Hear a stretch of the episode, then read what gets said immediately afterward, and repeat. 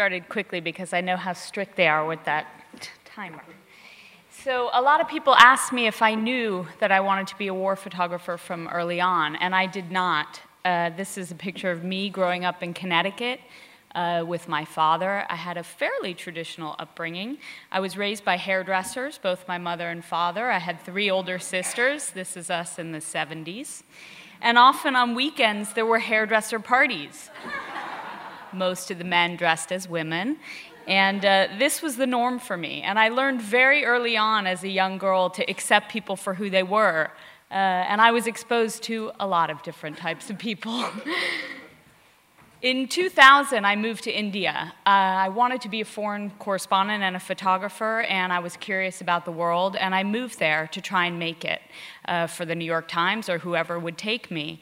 I had a roommate at the time who was traveling a lot to Afghanistan under the Taliban. It was before September 11th, so it wasn't really on people's radar. And he came home from a trip and he said, You know, you're a woman and you're interested in women's issues, and you should go to Afghanistan and photograph women under the Taliban. And I thought, yeah, it's not a bad idea, okay. So I asked a few questions and I made the arrangements, and the Taliban was giving visas to journalists at the time. They wanted to show that they had brought stability to Afghanistan. So I went and very quickly learned that as a woman, I had access to women. I went into people's homes. Photography of any living thing was illegal at the time. So I had to run around with my cameras in a bag, and if I wanted to shoot on the streets, I had to sneak out my camera and take a picture very quickly, and then put it back in my bag.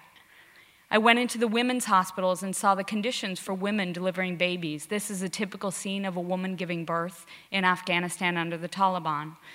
And I went back after September 11th and covered the fall of the Taliban in Kandahar for the New York Times. Before 2003, I knew I wanted to be in Iraq. It was very clear we were going to war in Iraq, and I sort of raised my hand but had no experience covering combat.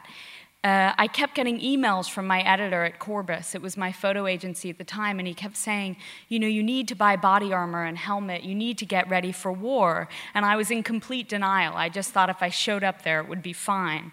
So I'll just read an email exchange between myself and my editor. Dear Scott, I'm trying to buy body armor for my impending departure for Iraq, and I'm starting to break out in hives.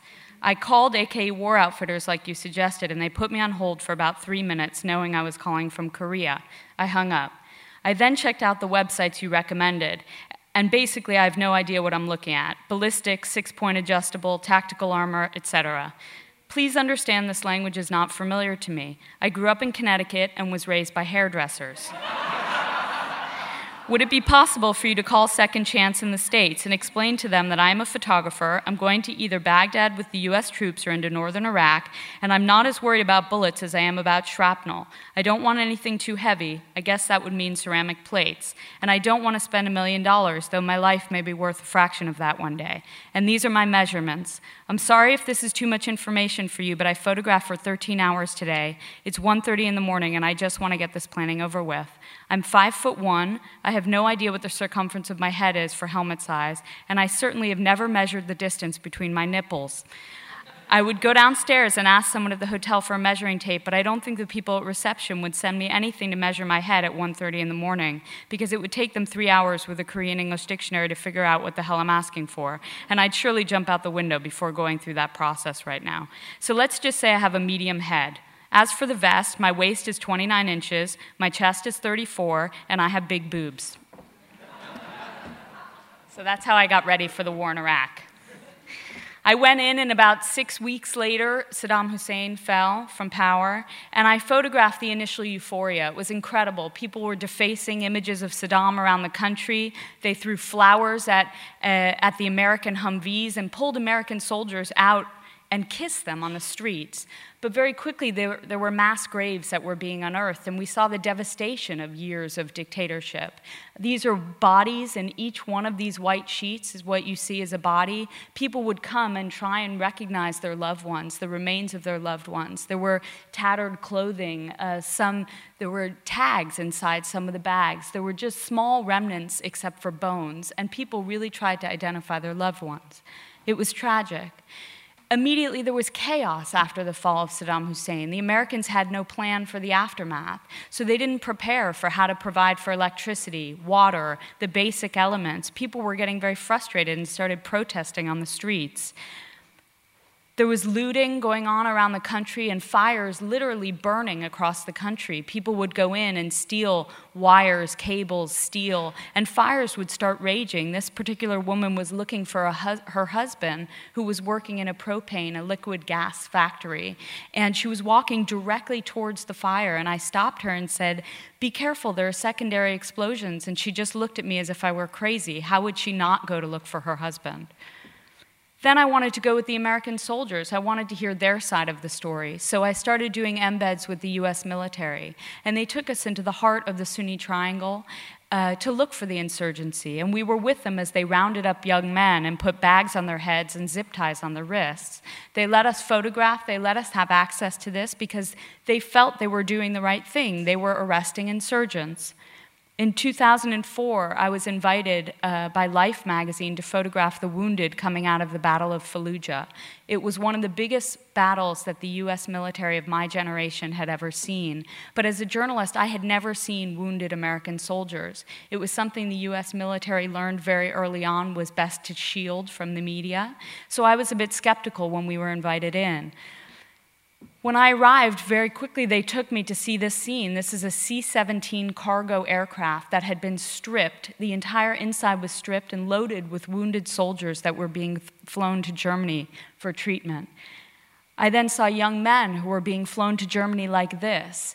Uh, it was astonishing. I had never had access to anything like this. When I got back to America, I filed the images very quickly to Life magazine, sure that when the American public saw these pictures, it would turn the tide against the war. Life magazine did not publish the images right away.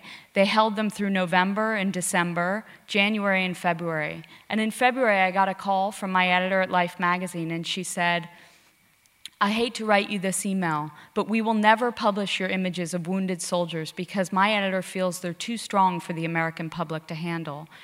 So I called my editor at the New York Times and I begged her to look at them, and within 10 days, they were in, a, in the New York Times Magazine. In 2004, I started working in Darfur, uh, Sudanese President Bashir did not want journalists entering and covering Darfur, so we had to walk in through neighboring Chad. We walked in and saw burnt out villages. Uh, there were bodies across the desert. We saw villages burning in front of us. The Sudanese government was so brazen that when we were with African Union troops, they would often send in Janjaweed, who were backed by the Sudanese government, to burn villages in front of the peacekeepers because they knew it wasn't the mandate of the peacekeepers to stop them. We saw thousands of displaced within Darfur and in neighboring Chad. And in 2006, we had heard there had been a massacre of Sudanese government soldiers, and President Bashir publicly said absolutely no government soldiers were killed. And we wanted to we wanted to ascertain what had happened. I was working with Lydia Polgreen for the New York Times, and we were in Chad at the time. So we went to the border of Darfur, and we found a truckload of Sudanese Liberation Army rebels, and we, we begged them to take us into Darfur. And they said, Be careful because there are Antonovs, the Russian aircraft, flying overhead. And if they know journalists have gone in, they'll bomb you. And we said, well, in order to report on it for the New York Times, we have to see it with our own eyes. So when we went, we saw dozens of bodies across the desert. These are all Sudanese government soldiers. And this was published in the New York Times. And the next day, President Bashir couldn't say anything, he couldn't deny it. And to me, this is really the power of an image. In 2008, I got a call from a very dear friend, Dexter Filkins, who is a renowned war correspondent, and we had worked together for about a decade at the time. And he said, I got a great assignment for us, dude. And I knew that it was a problem. And so it was, he wanted to meet the Taliban. And uh, it was in Pakistan in the tribal area, and he went ahead and spent about a month setting up access through local journalists, translators, and drivers. And finally, he called me a few days before and he said, Okay, I'm ready for you. So I flew in. And the night before we were supposed to meet the Taliban, we got a call from Haji Namdar, who was the commander. And he said, You're welcome to come tomorrow, but the one thing you cannot do is bring a woman. So Dexter and I sort of looked at each other and we said, Well, we're not separating. And Halim, our translator, who was very sympathetic to the Taliban, was tortured. He said, What will we do? They've said, Don't bring a woman. We can't bring a woman. It's the Taliban. And so then he said, I know. No Taliban would ever leave his wife alone in a strange city, so you must come. You are Mr. Dexter's wife. So we said, okay. So we get all dressed up and we go to meet the Taliban and we drive in, and Dexter and Halim go inside and get permission for me to come in. And I get permission, so I walk inside, and it's a very small room full of Taliban fighters. And I walk in, and I sort of, it was very awkward, obviously. I'm fully veiled, and no women ever in these scenes. And I sit down next to Dexter as his wife, and Dexter says, Hey, Haji Namdar, uh, thanks for letting my wife come. And, and do you mind if my wife takes a few photos? so uh, I took out this massive camera and was trying to be very discreet and started taking pictures of Haji Namdar. And suddenly, about 15 minutes later, this guy came over to me and he says, and everyone started getting very fidgety, and I thought, oh no, now they're going to kill us. Like, here we are, two Americans, tribal area, Pakistan. And they said, Madam, we would like to serve you tea, but we don't know how you can drink tea through your veil. And so I sort of was laughing to myself, thinking, this is so ridiculous. I'm meeting with the Taliban, and they're worried about giving me tea. But in this part of the world, it's very hospitable, and you must serve your guests tea. So the man says, Please, madam, go stand in the corner of the room, and it's a very small room, and put your back to us, and lift your veil, and drink your tea, and then you can join us. So that's how I met the Taliban. In 2009, I was working on a story for National Geographic magazine on women in Afghanistan, and I wanted to photograph maternal mortality because Afghanistan has one of the highest rates of women dying in childbirth in the world. So I went to very remote areas because often women die in childbirth because they cannot access hospitals, clinics, or doctors. So I went to remote areas and was visiting these clinics. And on the way back, I saw these two women on the side of the mountain. And after having worked a decade in Afghanistan, I knew it was rare that there was no man. So my translator, Dr. Ziba, and I stopped the car and we ran up and said, What's going on? Why are you standing on the side of the road? And it turned out that Noor Nisa, the woman on the right, was in labor and her water had just broken. And her husband's first wife died in childbirth. And he was so determined to not let her die in childbirth that he borrowed money from villagers and he rented a car to get her to the hospital. And we, when we found them, the car had just broken down. So I said, Please get in my car, I'll drive you to the hospital. And she said, We need permission from her husband. And so I sent Dr. Ziba along the one road that went through the province to find her husband. And she did. She found him very quickly, and they came back, and the whole family piled in my car, and she vomited the entire way to the hospital because I don't think she had ever been in a car. And she delivered safely. And everyone always asked me if I continued photographing her birth, and I did not because I changed the story with my presence as a journalist, and I'm not sure she would have made it to the hospital had I not given her a ride. On December 1st, 2009, I did an embed with the medevac. Those are the, the teams of uh, troops that go in and pick up the wounded. We got a call for an alpha, which is the most gravely wounded soldier. And things happen very, very quickly. Uh, it's life or death. Every second matters. We jumped in the Black Hawk. We flew about two to three minutes to the middle of the fields. It was in uh, southern Afghanistan.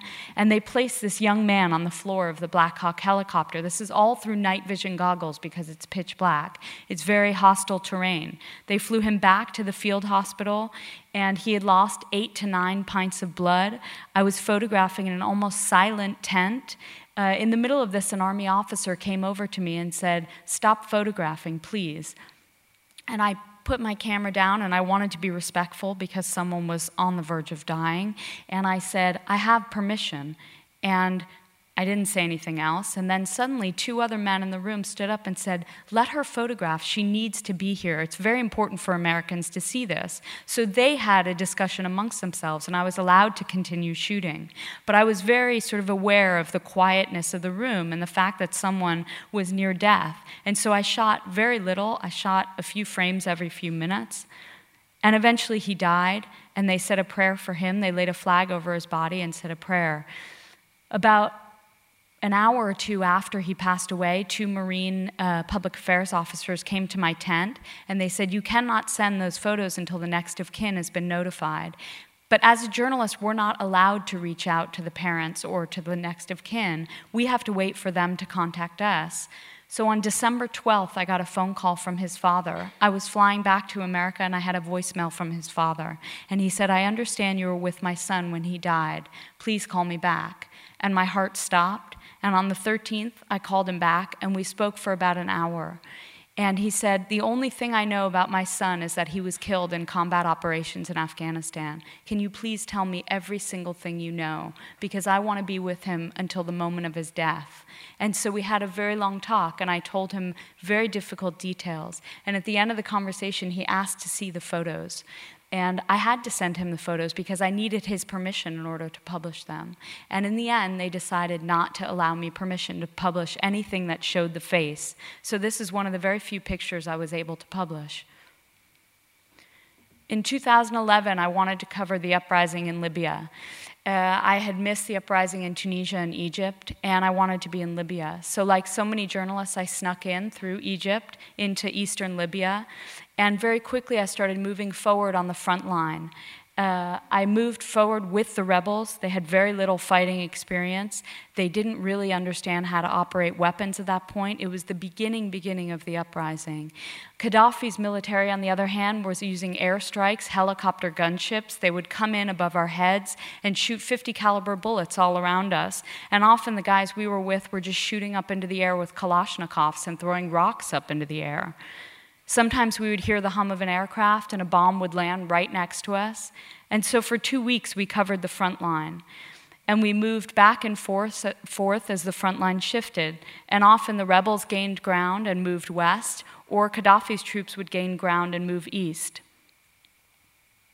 And on March, on uh, March 15th, 2011, we were in the town of Ajdabiya, and the front line was moving very quickly.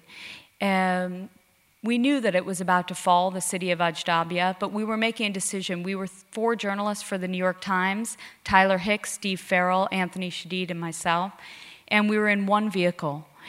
And the fighting moved very quickly. We stayed at the front line too long. We were fighting amongst ourselves as to how long to stay.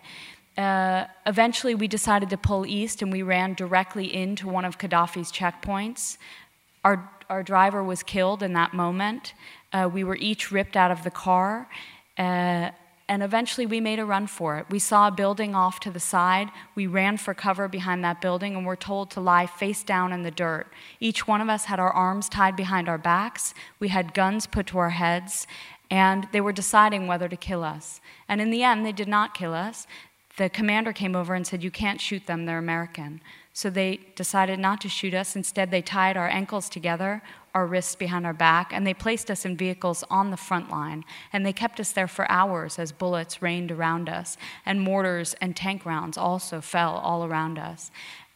And for three days, they threatened us with death. They punched us in the face. They kept us bound and blindfolded and hit my male colleagues on the back of the heads with gun butts. And for me, they groped me repeatedly. We, we were shifted from place to place and put in prison. And eventually, we were flown to Tripoli. And after six days, we were released from captivity.